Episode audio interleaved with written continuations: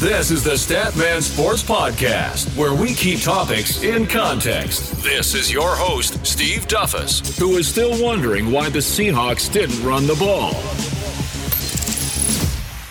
A couple of things in life are certain death and taxes. But I want to add a third one. Giannis Antetokounmpo winning the 2020 MVP and the Defensive Player of the Year. It's a beautiful day to talk sports, baby. Welcome to episode number 84 of the Statman Sports Podcast. This is your host, Steve Duffus. But before we get into everything today, man, I want to thank you guys so much for tuning in. I know you could have been anywhere else, but you chose the podcast today. And thank you for also listening to your friends. If they referred you here to the podcast or you found us on your favorite platform, either way, we want to thank you. And so, those of you who've been here since day one, you already know what the deal is, man. oh, man, I'm so excited today because we found out last week that the NBA is not going to take into account the coming games in the bubble towards the MVP voting. So, rather, all the awards voting, they're not going to take those games into account. So, pretty much, we can give our predictions as to who's going to be the award winners for the NBA season. And today, the main focus is going to be the debate that has been going on the entire year, which, in my opinion, should have never been a debate. The NBA MVP, the best player in the NBA for 2020. But before we get into that, as I said, there's a few pieces of news I need to share with you around the sports world. Number one, one of the most exciting moments in sports history altogether. Alyssa Nakken became the first female coach in Major League Baseball history. She set another positive precedent on Monday night by becoming the first woman ever to serve first base coach during a Major League Baseball game. Shout out to all the women in sports, man. We need to set that trend, get more women into sports because we all will be better for it. And shout out again to Alisa for setting that precedent. If we move over to the NBA news, we all know the NBA voting, the NBA games rather, that are going to be played in the bubble are not, are not going to be taken into account for the MVP voting. Therefore, the NBA set a date so everybody who has a record to vote should submit their votes between July 21st and July 28th and we'll be able to hear the winners of all the NBA awards during the playoff and these will be announced on TNT Sports. So with no further ado guys, let's just get right into it. What are you talking about, bro? Huh? What are you talking about, man? What? Bro, what are you talking about, man? In episode 68, to be exact, on March 3rd, 2020, I made the case that the MVP race in the NBA was over. That was when things were under normal circumstances. Now that we are still going through a pandemic, now we are in the new normal, quote unquote. The NBA has declared as of last week, if you listen to the beginning of the podcast, obviously, that they will not take into account the games that will be happening in the bubble towards the voting for the MVP. So it dawned upon me, well, why not just make my prediction of who is going to be the MVP winner? And newsflash, that prediction has not changed. The winner is Giannis Antetokounmpo. And on top of that, he's just not going to win the MVP, most valuable player. He's going to also win most likely the defensive player of the year. And here's my case in a nutshell. He's the best player in the league on the best team and he's having a ridiculously dominant season on both ends of the floor. That just means another season, another opportunity for Giannis, the Greek freak, to simultaneously contend for again the MVP and the Defensive Player of the Year awards. Well, come on now, people, seriously. The extent of his dominance is getting really out of hand. Somewhat buried beneath James Harden's historical scoring eruptions is the Greek freak's own ability to do the same. He's averaging over 30 points a game in barely 31 minutes per game. That pales in contrast to James Harden's 38 plus when you just look at it in a box score. But if you look at it and you prorate their buckets, Giannis is putting up 33.8 points per 75 possessions compared to James Harden's 35.4. Genuinely, man. Holy crap. That's that's my reaction to just that specific part of Giannis's numerical breakdown. Now, there are going to be people that are going to harp on the fact that Giannis has limited range. I get it. I get the argument. And they're right in their own right. He is shooting a knee lag. He's he's actually shooting a league average beyond the arc, which is sitting at 32.7%. But then again, my duty is to put this into perspective. The one player that we've been clamoring about, the one player that we've been praising, including myself, new age MVP darling, Luka Doncic. He's averaging 32.4 from the same spot as Giannis. And he's supposedly a better shooter than Giannis, isn't he? His efficiency his efficiency comes on significantly more volume. That's Luka we're speaking about. But Giannis has upped his three point attempt rate by close to 9 percentage points from last season. This increase in itself is his own weapon. A willingness to shoot is an asset, almost regardless of the success rate. Hear me out, hear me out. Defenses can plan around low efficiency, man. They, they can step back just the, just like just like they have been doing with Rajon Rondo a couple years ago. If you notice in the 2008 NBA Finals, the Los Angeles Lakers guarded Rajon Rondo. Kobe Bryant pretty much disrespected him. He just left him open, just gave him three three feet, and told him, "Yo, just shoot the ball." Defenses can rely on that with Giannis. But one thing I have to make clear: if you're going to rely on low efficiency, you're also going to react instinctively when he's shooting volumes of shots because he's not going to just let a player shoot think. That's pretty much Marcus Smart's career. A lot of teams say, a lot of coaches say, well, Marcus Smart can't really shoot that well, so we're just going to let him shoot. But as with volume comes, you're going to have to defend at some point. And a lot of times, at this level, those buckets are going to fall. Giannis is putting even more pressure on defenses with the type of triples that he's shooting up now. He's not just taking a regular three pointer, like he's pulling up really from behind the line. Nearly 80% of his outside looks come off the dribble. He's knocking these shots these shots down at a sub-stellar 30.4% clip. But he's already made more pull-up three-pointers this year than he did all of last year. This year he's made 38. Last year he's made 37. And here I only talked about his shooting, about his averaging, his scoring average. Now, and it also seems to me that if you visit Basketball Reference, which is a well known site for anybody who's dive into any type of basketball stats, and if you know anything about coding, you would think that somebody actually hacked Giannis Antetokounmpo's page because he's literally racking up, along with those 30 points a game, 12.9 rebounds, 5.7 assists, 1.3 steals, and 1.2 blocks. I paused there for a moment for you to think about that. 12.9 rebounds, 5.7 assists, 1.3 steals, and 1.2 blocks. That's just on the offensive end.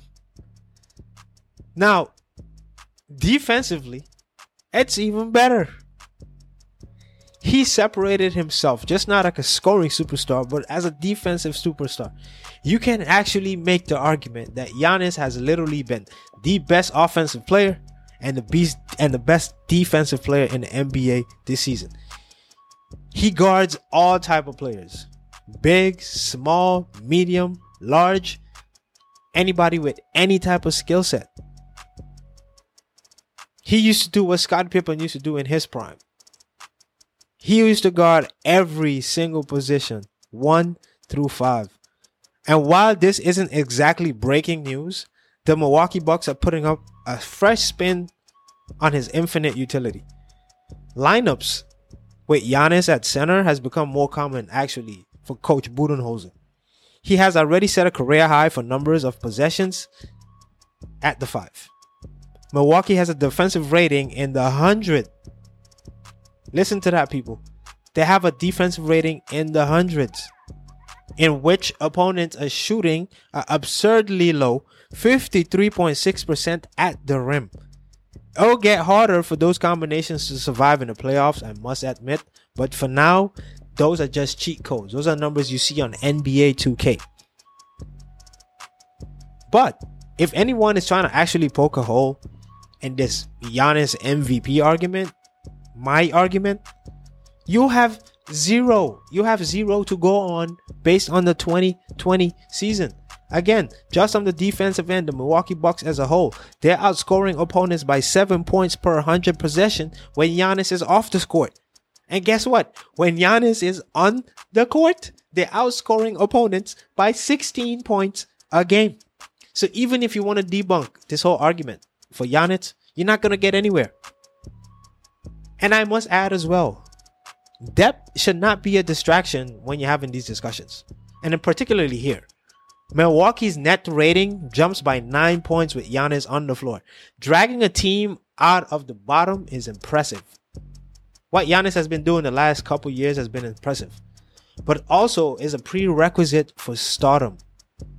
Giannis has elevated this Milwaukee Bucks squad from little to nothing. He had one blunder last year in the playoffs in the Eastern Conference Finals, and that's what everybody wants to hold against him, even with the MVP voting for this season. Last year playoffs has nothing to do with this season, but this singular season that Giannis is having is one of the greatest NBA season by an individual of all time. And after this short advertisement, I'll make a case as to why he will become the defensive player of the year. Today is a great day to start your own podcast. Whether you're looking for a new marketing channel, you have a message you want to share to the world, or you think it would be fun to have your own sports show like I do for the Statman Sports Podcast, podcasting is very easy, inexpensive, and is a fun way to expand your reach online. Buzzsprout is hands down the easiest and best way to launch, promote, and track your own podcast. And since I have my podcast on Buzzsprout, is one of the easiest decisions I've ever had to make. Your show can be online. It can be listed in all the major podcast directories like Apple Podcasts, Spotify, Google Podcasts, and more within minutes of finishing your recording. So podcasting isn't that hard when you have the right partners and the team with Buzzsprout is passionate at helping you succeed. So I would encourage you to join the thousands of podcasters that are already online with Buzzsprout and try to get your message out there. Let's create something great together. That don't make any sense. I'm a little confused. As I made the case for Giannis offensively alone as to why he should be the NBA MVP. I purposely left out the fact that the Milwaukee Bucks have literally been the best team in the NBA from beginning till COVID ended the NBA regular season. The Milwaukee Bucks were on pace to win 76 games until the mess up against the Los Angeles Lakers and they lost 3 out of 4 games to that stretch. But they were still on pace to break the NBA single season record.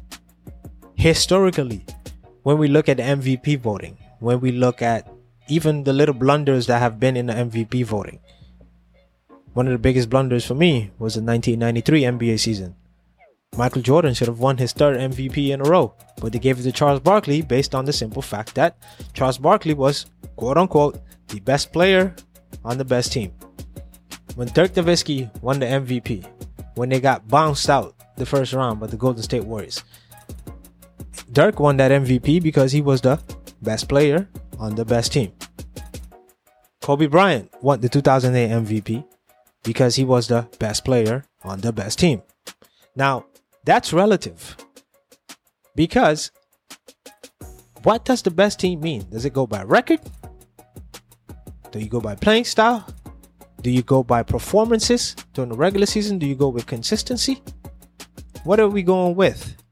And that's why I've always, even before I started this podcast, when I was having discussion with my friends, with strangers, I always used to say, the NBA really has the voting backwards. I think every other league does the MVP voting I think mostly correct. And except for the NBA, a lot of it is based on feelings. A lot of it is based on emotions, on storytelling, or which has the prettiest story. That's why this idea that LeBron James should have, should win the MVP over Giannis, when literally all the statistics, when I, all the the eye tests tell you that Giannis has just been better. People just want to say, well, LeBron James is 35 years old. He went to third franchise, his 17 year, his 17 year in the league, and it's a nicer story because the Lakers are number one in the West. I hear arguments that the narrative is that when LeBron used to play in the East, he used to play in the weak East. Why doesn't that count against Giannis? Well, technically, it does not count against Giannis because the Eastern Conference is not as weak as it used to be five, six, seven, eight years ago. Simple as that. That's the argument. It's not because people hate LeBron James. I'm a Laker fan. When I'm a fan, when I'm not on this podcast, I'm a fan. I'm a Los Angeles Laker fan. And I should be making an argument for LeBron James, which I have. Again, he's in the 17th year. He's 35 years old. He's leading the league in assists. He's also averaging 25 points a game. But let's be consistent and let's be fair.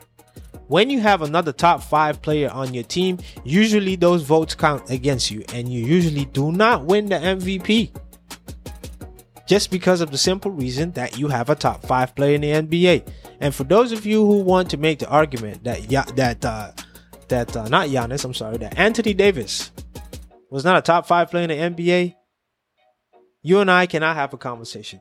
Before Anthony Davis was with LeBron James, he was a, literally a walking quadruple double for the New Orleans Pelicans. So let's just stop there. Having a player like that on your team pretty much negates you almost from winning the MVP unless you have an extraordinary season just like Michael Jordan did. Scottie Pippen was arguably a top five player in the NBA, but Michael Jordan was always in the MVP discussion. And most of the time he won it when he outperformed the season before. But in Giannis's case, he's just not arguably the best offensive player in the NBA right now just by this singular metrics or the advanced metrics. That is what makes Giannis great. He's almost as good on the defensive end or better. In just this year, where there have been multiple defensive P- players in the league that could actually win defensive player of the year, we have a good big list of defensive players. Paul George, Kawhi Leonard, Rudy Gobert, and the list goes on. Giannis. Those are quality players that can actually win Defensive Player of the Year. Giannis has risen above all of them. His defensive rating of 96.5 leads the league. And the Bucks as a team, they only give up 101 points per 100 possessions. That's literally 3 points fewer than second place Toronto Raptors.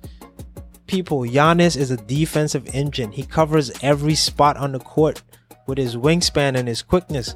And matter of fact, it also helps that he's surrounded by smart, effective defenders, especially Brook Lopez, who also, by the way, has a real case for Defensive Player of the Year.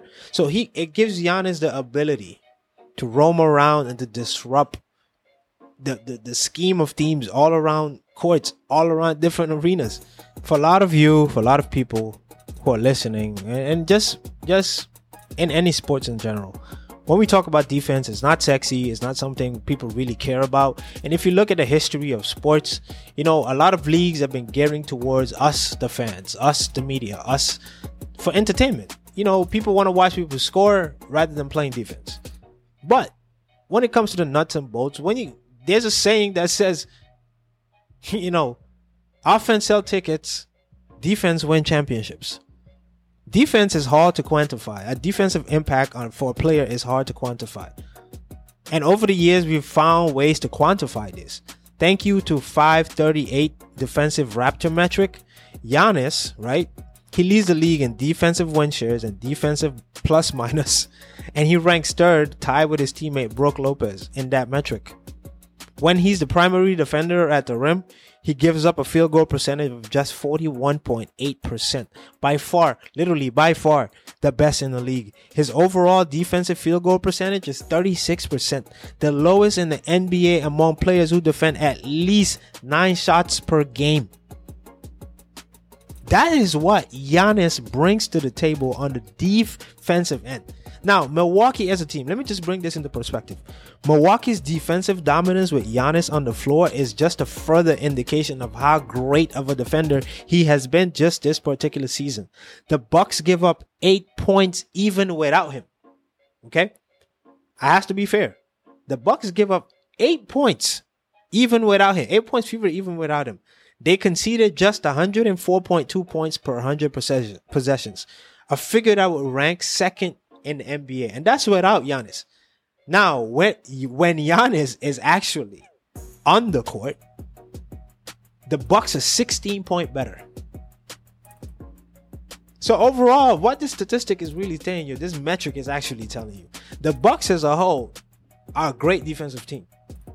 But when Giannis is on the floor, they are a historic defensive team. A historic NBA defensive team. Giannis is one of the only players in the NBA who can guard literally all five positions at an elite level. Not a good level, an elite level. He at times ends up on the ball with a pick and roll, and his mobility and length destroys opponent. It just messes up their schemes. They don't know what to do. So you end up with the ball at the end of the shot clock. You don't know what to do. Giannis is guarding you with his wingspan, and you tend to do something you don't necessarily have prepared for. There's an actual video compilation I'll probably put in the in the show notes of this episode, so you can go look at it. It's going to show you the 2020 Milwaukee Bucks actually playing pick and roll defense with Giannis. And it's just ridiculous, right? It's just ridiculous that the Bucks combine Giannis' skills and Coach Budenholzer's schemes to do the things that have been doing this NBA season. The guards that the Milwaukee Bucks have they're physical defenders. They help Giannis out. And Giannis is literally on pace to have the best defensive field goal percentage in NBA history. Yes, having a good team helps. And a lot of players who are defensive stoppers have had good teams around them, but they have never, I can say that equivocally, they have never put up the defensive numbers that Giannis has been putting up this 2020 NBA season.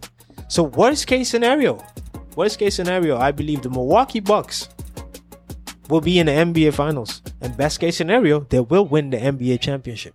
Simply because they have a once in a generation player. One that is a superstar on offense, and one that is a bigger superstar on defense. This season has proven by far who the best defensive players and who is the best offensive players.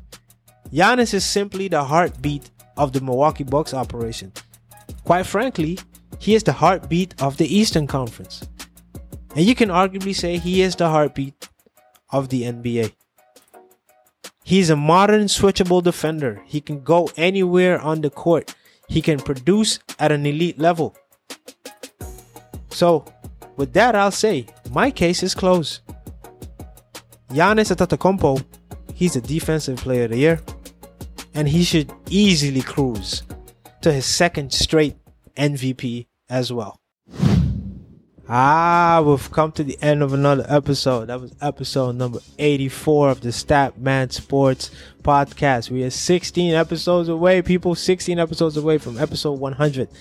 I've been telling you guys it for a couple weeks now. We have something special coming for episode 100. I know it's a long way away, but I'm quite excited for it. I never thought I would really get this far, but you know, thank you so much again, guys, for showing that support. I hope you guys enjoyed listening to my case for the 2020 MVP. I'm not here to convince anybody. I'm not here to change your mind. I'm just making a case as to why I believe Giannis should win the MVP. And I hope you guys enjoyed it. But before I let you guys go, if you did enjoy that episode, then you can just leave a, a review or leave your comments on Apple Podcasts, Spotify, Google Play, whatever your favorite platform is. And uh, we will thoroughly read those. And what we're trying to do moving forward as well, um, we are still debating which episode we're going to try to do that on. Possibly episode 90, where uh, whatever comments you leave, whatever recommendations that you leave, we will want to showcase those on our podcast so you guys can feel more involved. My goal is to get you guys involved as well because I'm just not doing it for myself as something that I love, but also I'm doing it because of you guys. And if you guys were not listening, I won't be doing this anyway. So, um, I hope I hope you guys can uh, leave those reviews and look forward to um, when we start posting those on the podcast. If you want to listen to show notes as well, if you like to read, if you're at the job, if, if some of you still have to go to the office and you can't necessarily listen to the podcast, you can find the show notes on statmansportspodcast.com or statmanpodcast.com. And if you like to buy merchandise, if you have a little coin left, you know, from after paying your bills, you can go to store.statmanpodcast.com and buy you some merchandise. And finally, guys, please do us all a favor, do yourself a favor, do your friends a favor, your family members, your co-workers. Wear a mask. But for right now, Statman signing out, baby. Thanks for listening to the Statman Sports Podcast. See you next time.